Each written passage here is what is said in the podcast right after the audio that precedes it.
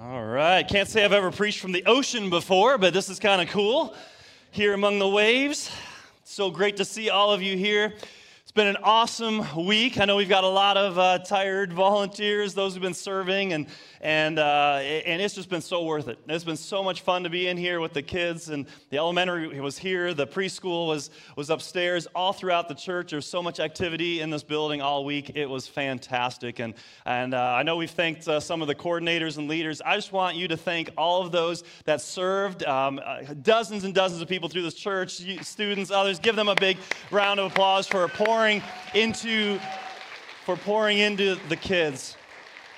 I also just want to take a moment just to welcome all of you parents as well. Maybe you're here for the first time today. Uh, maybe you're, you're, returning again. It is just so good to have you here. Thank you for entrusting your kids to Meadow Park for the, this week and on Sundays with Park Kids. It's really an honor and a privilege to pour into them. So, if you haven't picked up on it yet, what was the theme for Vacation Bible School? Make waves, right? Making waves. And so, one of the things that you can do is you, we can make waves. And, and I don't know that we've ever done this before at Meadow Park, but I want to make a wave this morning.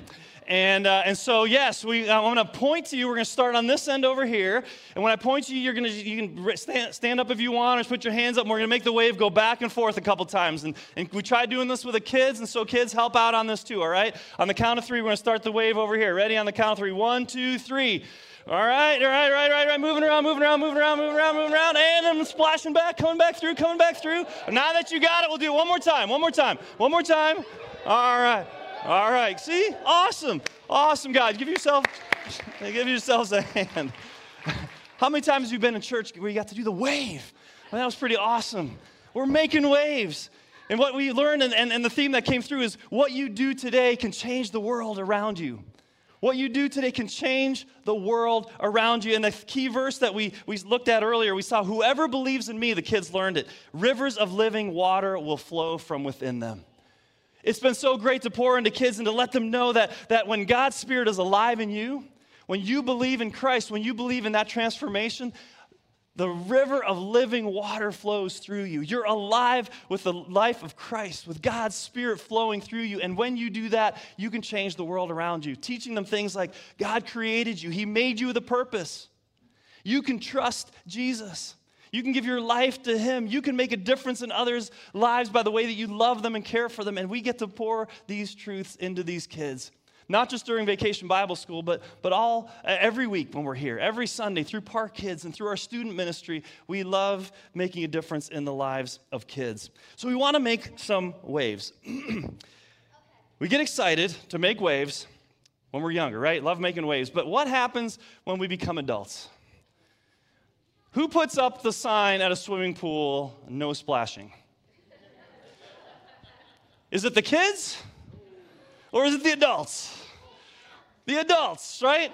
There's something about when we get older as adults, all of a sudden it goes from here's a pool, now don't have any fun in it, right? No splashing. I'm on my raft, I wanna float, I wanna just rest, relax. Don't get me wet, right? We get into this mode of, of don't, don't do this, don't do that, don't rock the boat, don't make any waves. Don't upset what's happening. And, and somehow, as we get older, we just kind of get complacent in that way. And then there's always the one kid, right? At least one who, who does what? The cannonball, right? The cannonball. How many of you are a cannonballer or sitting by a cannonballer, right? There's something about doing a cannonball that just says, you know what? I don't care. I'm going to jump in and I'm going to make a splash. I'm going to make some waves. I'm going to cause what I do here to begin to make other people take notice, and something happens. And we want to make some waves. And I think we need some more cannonballers. Some more people who are willing as they get older to say, we want to we want to make some waves. We want to make a difference in someone else's life. Because you know who was a cannonballer? Jesus was a cannonballer. You don't think about Jesus, you oh, meek and mild Jesus. No, no, no, no, no, no, no, no. That's not the Jesus I read about in the Bible. Jesus came in a way that upset the religious institutions of his day. He upset the Roman Empire so much so that they had to execute him, saying, This man is dangerous. He made waves through, through and through in people's lives. When the early church began, and we read about that in the, in the Bible, they began making incredible waves throughout the entire Middle East. And as Jesus told them, You're going to be my witnesses here in Jerusalem, Judea, Samaria, to the ends of the earth. And we're still riding that tsunami of change and that ripple effect of change to this day. Because when we're followers of Christ, when the rivers of living water flow in us, we don't just sit back. We don't just get quiet. We don't just get silent, be quiet, and just hole up in our church and in our homes and be like, mm, meek and mild. No, we're here to make an impact. We're here to make a difference in the lives of people all around us. That phrase, what you do today can change the world around you. Can we really change the world? I mean, we hear that, can you really change the world? And then maybe you're sitting there, maybe you're thinking, again, as we get older, especially, ah, not me. World change, that happens with, you know, leaders and government and politicians and political leaders. That happens with those with money and resources, business moguls, celebrities, those with a platform, maybe a big social media following. They can change the world, but me, nah, not really. I don't know. Do we overbuild this all the time? You can change the world, right? It's a good rallying cry, but how many of us kind of go, ah, I don't know. Does the world really need change? Maybe we feel like I don't even know that the world needs to change. And if it does, I don't really know if I'm the one that needs to do anything about it. And I, will be quite honest, I think some of us, especially living in, in suburban America, we don't really care. Because you know what? I don't want my world to change. I've got my house, I've got my car, I've got my job, got my 401k. I can take nice vacations. Actually, I don't want the world to change because I've got it really good and I kind of like it the way it is. So just kind of leave me alone, let me do my thing, let me live my life, and let me go out in the sunset quietly. Am I talking to anyone? It's so easy to fall into that. It's so easy to get into that and then not make any waves. Don't rock the boat. Don't stir things up. But what are we really saying? We say change the world. It does feel overwhelming, right? How are we, how am I, how's Mark Krenz going to change the world? How are you going to do that? But that's what I love about this phrase is what you do today can change the world around you. You can make a difference around you. You may not change the world right now in one fell swoop, but you can begin and change the world around you. And, and I was just uh, made aware of this in a, in a very difficult way this week. Uh, Noah, who plays uh, our, our, drums over here and, and is involved in worship in our team, great guy. He's up here with the Waves dancers, right? He actually came in last Monday with a real heavy heart and shared with us about a, a, difficult story about his friend Michael. Here's a picture of, of Michael. I think we have that up. And Michael's 19 years old, and he was up in, uh, in Michigan at, with some friends, Lake Michigan, and he was out. They're, they're, they're having, you know, just doing vacation on the beach, and he got out in some really rough waters. Uh, somehow hit his head or got unconscious on some rocks. We don't know the whole story, but he drowned. 19 years old, he drowned, and, and, and it's this tragedy. And how did the friend, his friends are dealing with it? How's Noah dealing with that? His family, a life taken way too soon. And, and as Noah shared that with us, he shared that with heavy heart. But he also shared this with us. He said, You know what? Michael was the first guy I got to baptize. I mean, how cool. This is Noah baptizing Michael. Noah and, and Michael were in a, Michael was in a small group. And it was an honor for when, when Michael asked Noah, Would you be a part of my baptism? Would you baptize me? And being a part of that, leading him to Christ and having that story of faith shared together. And you say, what, what difference can we make in the world? Where can we make a change? Change begins around us. That life and Michael's life wasn't just changed now, it's changed for eternity. There's a hope in eternity, there's a hope of being reunited. And I would guarantee you that Michael would say, No, you made a difference in my life. You helped change my world, and through that, change other people around us. We can change the world. Today, what I want to talk about is we've got us together here today as families. I want to talk about this today. Changing the world begins at home. Changing the world begins at home. We think sometimes changing the world, all these things out there, world hunger and climate change and, and, and all these issues and, and save the whales and, and help with this cause and who knows what else needs changing. Changing the world begins at home. And I want to look at God's word here in a moment. Let's just take a, um, take a moment to pause and just ask God to speak to us. Just, just take a moment and ask God to speak. Heavenly Father, we thank you for this message of, of, of adventure and of changing the world. God, today, would you help us as we open our hearts to hear your spirit speak to us? We pray these things in Jesus' name. Amen. I want to begin with this statement here God created the family as the first and primary vehicle to pass down truth and faith. Of all the things that God wanted us to do, all the ways He was going to change the world, He began by creating the family, saying, This is the place where it begins, the first and primary vehicle of truth and faith that gets handed down. You know how I also know this in the example? Is when God sent His Son, Jesus Christ, He didn't send Him as a full grown man, He sent Him as a baby and placed Him in the arms of Mary and Joseph.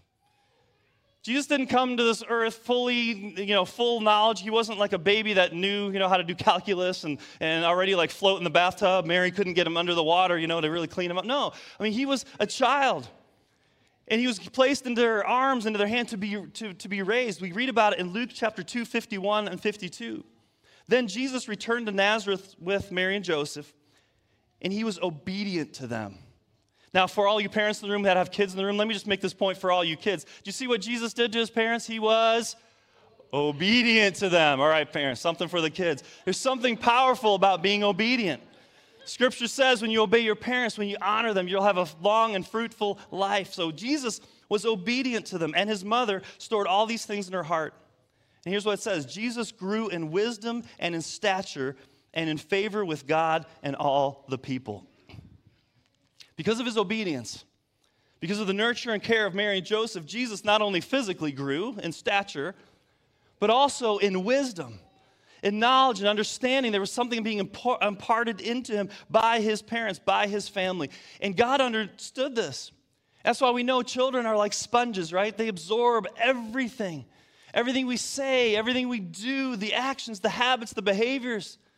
So much of who we are impacts our kids in the next generation. That's why so many of us uh, as adults are sitting on a counselor's couch, right? We're dealing with our past. We're impacting things either from our childhood or from our homes or from issues that we've had with a mom or dad or, or the challenges that are there. So, both positively and negatively, we can have that influence. But I want to talk about four ways today as we talk about changing the world at home. How do we do that beginning at home? In the Old Testament, there's a book called Deuteronomy. If you read Deuteronomy, a lot of it's not going to be super exciting for you. It's about the laws that were there for the people of God and, and how they would function as, as a society and what they should do. And, and this, um, this is a passage here in Deuteronomy 6, verses 4 through 9, that was very, very foundational. It begins like this Listen, O Israel, which was the people of God, the Israelites, the Lord is our God, the Lord alone. In some translations, the Lord is one. And you must love the Lord your God with all your heart, all your soul, and all your strength. And you must commit yourselves wholeheartedly to these commands that I'm giving you today. Repeat them again and again to your children. Talk about them when you are at home and when you're on the road and when you are going to bed and when you are getting up. Tie them to your hands and wear them on your forehead as reminders. Write them on the doorposts of your house and on your gates.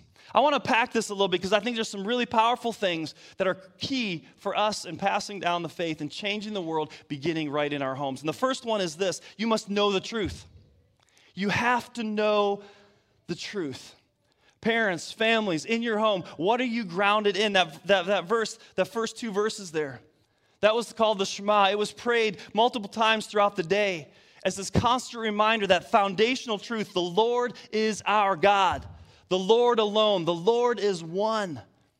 You see, there's a lot of confusion. We can't change the world and our kids' lives around us when we don't know the truth. When we're constantly looking for truth in different places in different ways, if we're looking for it from Hollywood or from government or from Washington or from Wall Street, we're not finding the truth. And if we're not anchored in the truth, we can't possibly lead our families in the truth. So, where do we ground ourselves? In the truth. This is foundational. And this is the direction for our lives. This is the commands that God gives us. This is why we turn to Scripture. It's why we gather every week here to open the Bible, these ancient truths revealed to us by the creator of our, the universe who knows us, who made us, who knows what this life is all about. We say, This is the truth. There is only one God, not many gods, not many ways to God. There is one God, and a way to Him is through Jesus Christ, and that is truth. And we bank our lives on it. We ground ourselves in that truth. There's one God, He is one. And you shall love the Lord how? It's a relationship, a love. It's not just a knowledge. Love the Lord, heart, soul, mind, strength, everything you have. He's longing for that relationship. And that is the foundational truth that we build our life on. And when we have this truth as families, as in our homes, saying, kids, we are not backing down. This is truth. This is what we base our lives on. It all comes from Him. That's when we can begin to really discover the best life God has for us. John 8 31, Jesus said to the people who believed in him, who believed the truth about him, You are truly my disciples if you remain what? Faithful to my teachings. And you will know the what? You will know the truth, and the truth will set you free. If you want to make some waves, if you want to bring change into this world, you have to begin with the truth. Because that's what you're following. That's what you're pouring out, and that truth is going to lead to freedom for you, for your family, and for your kids. And once you're grounded in that truth, the very next thing that God says here in, in, in Deuteronomy, He says in, in verse 6, and now you must commit yourselves wholeheartedly to these commands. So the second part is this model a growing relationship. Model a growing relationship with Jesus. Commit yourselves wholeheartedly. And I'm going to ask you, parents, grandparents, aunts, uncles, people here, how wholeheartedly are you committed to these truths? Because this is the foundation. Commit yourselves, model a growing relationship with Jesus. This is the personal cannonball. This is saying, I'm all in. When we have baptisms here, our shirts say, all in. God, I give you everything. I'm basing my life on this truth, and now I'm going to model it. I'm going to live this out. Look at 1 Corinthians 11 1. Could we say this as adults to the kids around us?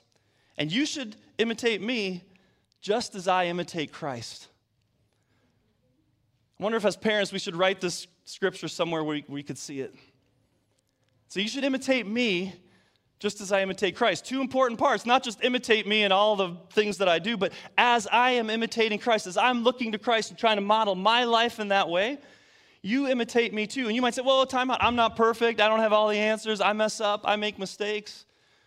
Yes, model how you handle mistakes, model how you find your way forward and how you find your way back to God. That is all right. It is not about perfection, but that you're showing I'm making an effort to grow. I'm trying to learn what's like. I'm trying to imitate Christ. Now, kids, those around me, imitate me. Because our kids, the example they're going to see of Christ in their life isn't necessarily what they read through Scripture. The first example they're going to see is you. Is you. And we're being called to imitate and to, be, to, to model Christ, to model God's love in our homes. And that transforms our kids. No, you're not perfect. But what do they see in you? Do they ever see you talking about Scripture? Do they ever see you reading your Bible? Do they ever see you praying? Do they see how you serve others? Do they see when, how you react when somebody cuts you off in traffic? Do they see how you react when you talk about what happened at work and what your boss did? What do they see? What do they hear? That's the thing that's going to shape them more than anything else in this world. I'm so thankful for, my home. I'm so thankful for my parents and what I got to see. Not just, my dad was a preacher. I can't really recall a lot of his sermons, you know, and I sat under him every single week. But you know what I remember? I remember walking into his office sometimes, and there he was on his knees praying. That sticks with you as a kid. When you walk in and you hear him praying for you or praying for the family, it sticks with you. It sticks with me when I see my parents in retirement now. After they have their breakfast, they get out their Bible, they get out their daily bread, they read some, they read a devotional, they take the next place where they're at in the Bible and they continue to read. And then they stop and they pray for each of their four kids and their spouses, their 15 grandkids, their two great grandkids, every single day by name, continuing to do that. They're living it, they're modeling it. And so what we see makes a difference, right? What we often say? More is caught than taught. So we ground ourselves in the truth, and we model a growing relationship with Christ. And if that means I'm just starting, or if that means, kids, I don't know God. I'm, I'm trying to learn Him. I, I learn about Him. I'm, I do not know the Bible. I'm trying to learn more. I'm, I'm in process with it. Just that's where you're at. But you're beginning to model saying, I'm trying to imitate Christ. I'm moving in that direction. The third is this lead your family to follow Jesus. So it's not just about now doing it yourself, but now actively leading them in that. Because what did that next verse say? It says, repeat these things to your children, right? Over and over again. Talk about that. When are we supposed to talk about it? Only Sunday morning on the way home from church? No, in the morning when you get up. At night when you get go to bed. Oh, wait, when you leave your house. Oh, and when you come back from your house, and you're coming and in you're going. In the outside of your house, on the outside, inside. This is a part of who we are. We're living this, we're modeling, we're, we're, we're speaking about it. Ephesians 6 4 says this Bring your children up with the discipline and instruction that comes from the Lord. Yeah, not what the latest Google article says, not what, you know, the thing that you're reading about in this latest book that was written. Now, there's good advice out there, but the bottom foundation is bring them up in the instruction of the Lord. Where do we find that instruction? In God's Word. And this passage in Ephesians is actually even specifically directed towards fathers. The important role that we have as dads in the formation, the spiritual formation of our kids is huge. It cannot be understated how much we can shape their character and who they're becoming and, and what they're seeing. It's so important that we bring them up in the discipline and instruction of the Lord. How do you do that? Well, just read, read your Bible with your kids. I remember, uh, especially the years when the kids were younger, like every night we'd read part of a Bible story or book, we'd talk to them, we'd pray, pray together. You do those things, you begin to have some of those habits. Maybe that's uncomfortable. Maybe you don't know, and you say, Hey, kids, I don't know, we've, we haven't ever prayed at our dinner table before, but uh, beginning today, I'm going to start. Um, God, thanks for our food. We love you. Amen. That's a great start. Begin. Start where you're at and start saying, Lord, I don't know, I'm going to do this. I want to teach my kids. I want us to do this together. I want to practice some of these things. Maybe it's, it's, it's what you listen to. Maybe you just have some Christian music on. Maybe you play that in your car in different ways to remind yourself that there's other influences. Now, you don't have to listen to Christian music 24 7. I can't do that. I get tired of Christian music and worship music at times. That's not sacrilegious, is it? If not, I'm gonna need some counseling because I mean, I, I like myself some 80s rock once in a while, you know? okay so it's not don't don't get into this mode where it's all like just inundated but but are there some of those influences what are you allowing in? I think one of the things as, as parents, we're very careful of, of locking the doors at night and who we let into our homes and, and who are our kids friends with. But where else we need to be really guardians and, and, and guarding with is what do we allow in through our homes, through our screens? What do we allow through digital devices? How are we, we shaping our kids and, and protecting them and guarding them as we're helping them take these steps in their life? Now, there's no hard and fast rules on this, and every family has to figure out what it is. I know for our family, it's like we just said, all right, no phones until you're at least 12. Our 11 year old doesn't like that very much, but she's getting close and she's getting excited. But it's one of the, and maybe it should be 13, maybe it should be 10, I don't know. But for us, that's the reason we want to keep in touch with them as they start going to middle school and having that access. But you know what? They're not going to have any social media apps on their phone, period.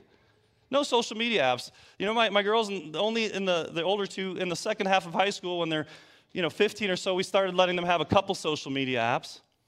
And, you know, did they miss out all through middle school by not having all the drama that was on social media? Absolutely not.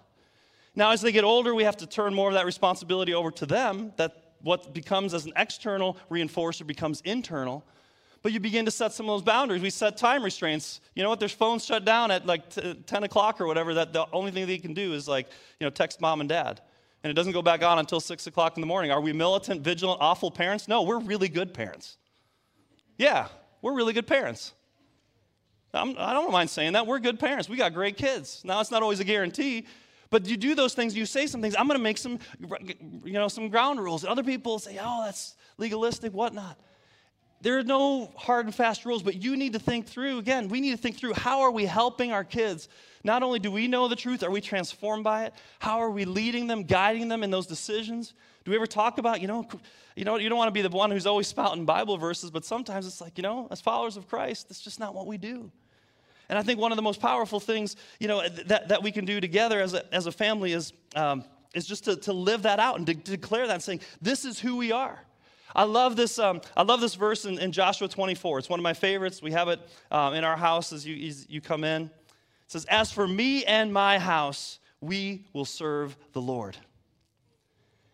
Joshua was saying to the people and he's declaring to them, he said, make a decision. What are you gonna, who are you gonna follow? What truth? Are you gonna live this out? And what about your family? As for me, but get that last, that next line, and my house. As a parent, you declare for your house who you will follow and what you will do. This whole idea of I'm going to let my kids just choose and I don't want to force church on them and I don't want to you know make them have to do this or the other. That is garbage. Get that out of your thoughts. If you have been if you know the truth, if you have been transformed by the truth and it's the way to life, you're an awful parent if you say I'm not going to have my kids know this truth. They have to figure it out on their own. If you know the best thing in life, why wouldn't you pour that into them? Now, you can't make them followers of Christ. They're going to have to make that choice. But as for me and my house, As long as you're under my roof, as long as we exist together, we are following the Lord. If you sit in the back corner with your arms crossed, you're coming to church with me. It doesn't matter. If you don't want to hear the word of God, i will read it. If, if you don't pray while we pray, we're still praying. As for me and my house, this is what we do. All right, it's so important, and it begins to change the trajectory of our families. And that leads me right into the fourth point here dive fully into the church, God's spiritual family. I cannot underestimate, understate how important it is to be vitally involved in the church. Of course, you'd expect me to say that. I'm the pastor, right? This is for you. This is for you. This idea of raising your kids to know and to love God, but not to, not to be involved with God's spiritual family, that's impossible. Ephesians 1, uh, 1 verse 5 says, God decided in advance to adopt us into his own family by bringing us to himself through Jesus Christ. This is what he wanted to do. This gave him great pleasure. He adopted us into a spiritual family. We need each other, we need the church. God called us to be connected to one another. This idea of I'm just going to raise my family at home and each one will learn what faith they want to learn. No, in my home, this is what we do. We're going to church. We're doing this together. And this is God's spiritual family. I know for me how important, for me and Shannon, how important it is that we have the church around us as we've raised our kids through the different ages and stages. When they've been in park kids and, and, and have other teachers and leaders pouring into them, vacation Bible school to have other adults, and now in, in, uh, in our youth student ministry, the coaches that come around that are also adults that are, that are reinforcing good morals, good values, that are fun, that are, that are an ear to listen to, that can give advice that, that maybe aren't, isn't heard from us at this stage. It takes a community. It's why we get to join together as adults here while kids are often in, with, with park kids. And I get to pour in, and we get to pour in truths to help you as a family to grow, to be around others, to find that encouragement, to find that hope, to know we're surrounded by others. Again, it's this idea of, you know, I don't want to force my kids to come to church. Especially when I start hearing that in, in middle school and high school, it breaks my heart to hear that. So instead of sending your kid to a place to go to a camp or a convention or somewhere where they're going to hear God's truth. They're going to be around others who love them. They're going to make some friends, but because they didn't want to go, you're saying, I'm not going to make them go. You know what, what happened? They missed out completely. I've been a youth pastor for a, I was a youth pastor for a lot of years, and those kids, it happened every year, like, oh, um, my kid doesn't want to go to camp. And I just would beg and please, just, just make him go. Oh, I don't want to make them go. They'll hate church and resent me. Trust me, just make them go. You know what happens with that kid that goes like this, kicking and screaming? Usually by the time the bus arrives at camp, they're having a good time. And if not then, by the next day, they start meeting some folks. And as they're sitting and they're hearing the word of God, as they're worshiping, as they're playing, as they're given time, God begins to work. God begins to move. And those kids begin to grow in their faith. Put them in places and spaces where God can transform them. And the church is a part of that. Do not decide on a Saturday night or a Sunday morning, let's decide whether or not I go to church. Bad decision. You know what going to church is? It's a pre made decision. It is a habit, it is a ritual, it is what we, it's just what we do. Sunday morning comes, we don't ever, you save yourself a lot of mental energy in having to decide what you're going to do on Sunday when you know it's Sunday, I'm going to church. It's what we do. First day of the week, first hour of the week, I give God my first. And as a family, this is what we do. And I want you to get this too. You start creating an environment for your family that's this is who we are, this is what we do. When you start leading in that way, when you start laying those foundations, it changes the trajectory of your family. I love even hearing this this morning and seeing it. Like I heard like four generations are together right here in the front row. Four generations sitting together in church, right? Isn't that awesome? This morning, yeah, give them a hand. I mean, there's others here. I think about the Pergrams and the Yakis and you guys and the kids and the generations that are here. How awesome is that together, passing down the faith? That's the ripple effect that happens. And it's not just saying, hey, we've got our, our physical family, we don't need church. No, we're part of a spiritual family. And that's when God blesses and that's when God moves. As for me and my house, we will serve the Lord. Full stop. Full stop. And you will see the difference in the trajectory in your own life and in your family's life. And that's our heart and that's our desire that rivers of living water would flow from within, not just your kids, but in you. And what God can do through us as a community. And when change begins at home, when we know the truth, when we commit ourselves to that truth, when we pass that on to our kids and we connect to a church body together, It's amazing the wave that can begin to happen. The ripple effects that go out from our, our family to our church family to the community around us. And what we do together as a body here in this church. How awesome to raise, you know, the equivalent of $13,000 for a food pantry. If you kept your kid at home that week, I, get, I guarantee you, you wouldn't have been a part of that, right? It's how we work together to make things happen. We need some more cannonballers. we need some more cannonballers in your home right now with your kids, with your grandkids, with kids in your life to say, I'm to make a wave. I want to influence. I want to model it. I want to share it. And I want to be a part of a church that does that. And we want to make that happen. When you give, when you invest here in our park kids, in our student ministry, in our children's center each and every day, these are the places and the ways that we can be that influence in kids' lives in a powerful way. And so today, as we close, I just want you to, I want you to close your eyes and I just want you to reflect for a few moments. And I want you to think through some of these pieces we've talked about. Where are you in relation to truth?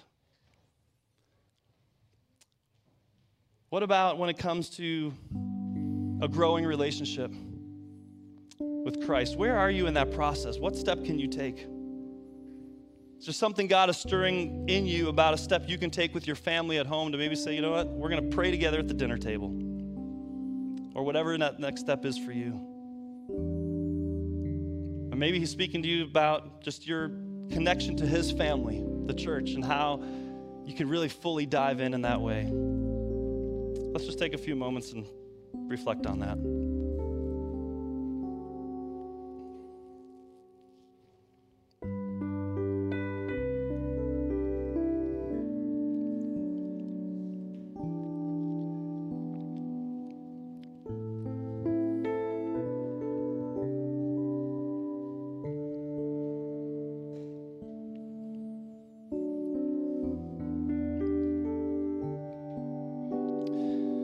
Heavenly Father, I thank you for these families that are gathered here today. Some who've, who, whose kids have long left the house, but they're still moms, they're still dads, they still have influence. Some whose kids are young and small and maybe don't even understand uh, English yet, they're still learning their first words, and everywhere in between. Lord, help us not just to have kids learn that they can make waves and make a difference, but God may begin with the adults as well. It may begin with us. Father, I pray that you would help us see a vision for our family, a vision for our kids where we see them knowing you, growing you, that they are spiritually alive. And Father, that we don't underestimate our role in that. God, give these parents today, especially, courage. Give them boldness. Help them in difficult times. God, would you just, just help them to impart this beautiful truth of who you are into the lives of their kids, that they would see it in them. They would not be discouraged with what's going on in the world around them and the influences that seem to be overwhelming. But God, that your word has always been true, has always brought about life change, always leads us to truth and to freedom. Give us the courage to walk in that, to model that for our families, and to be able to say with full confidence, as for me and my house, we will serve the Lord. Help us as a church to support the families, the kids, the students in so many different ways. Lord, we're so thankful for this place and the opportunity to grow in faith together at whatever place we're at to walk this journey with you. We give you thanks and we pray all these things in Jesus' name. Amen.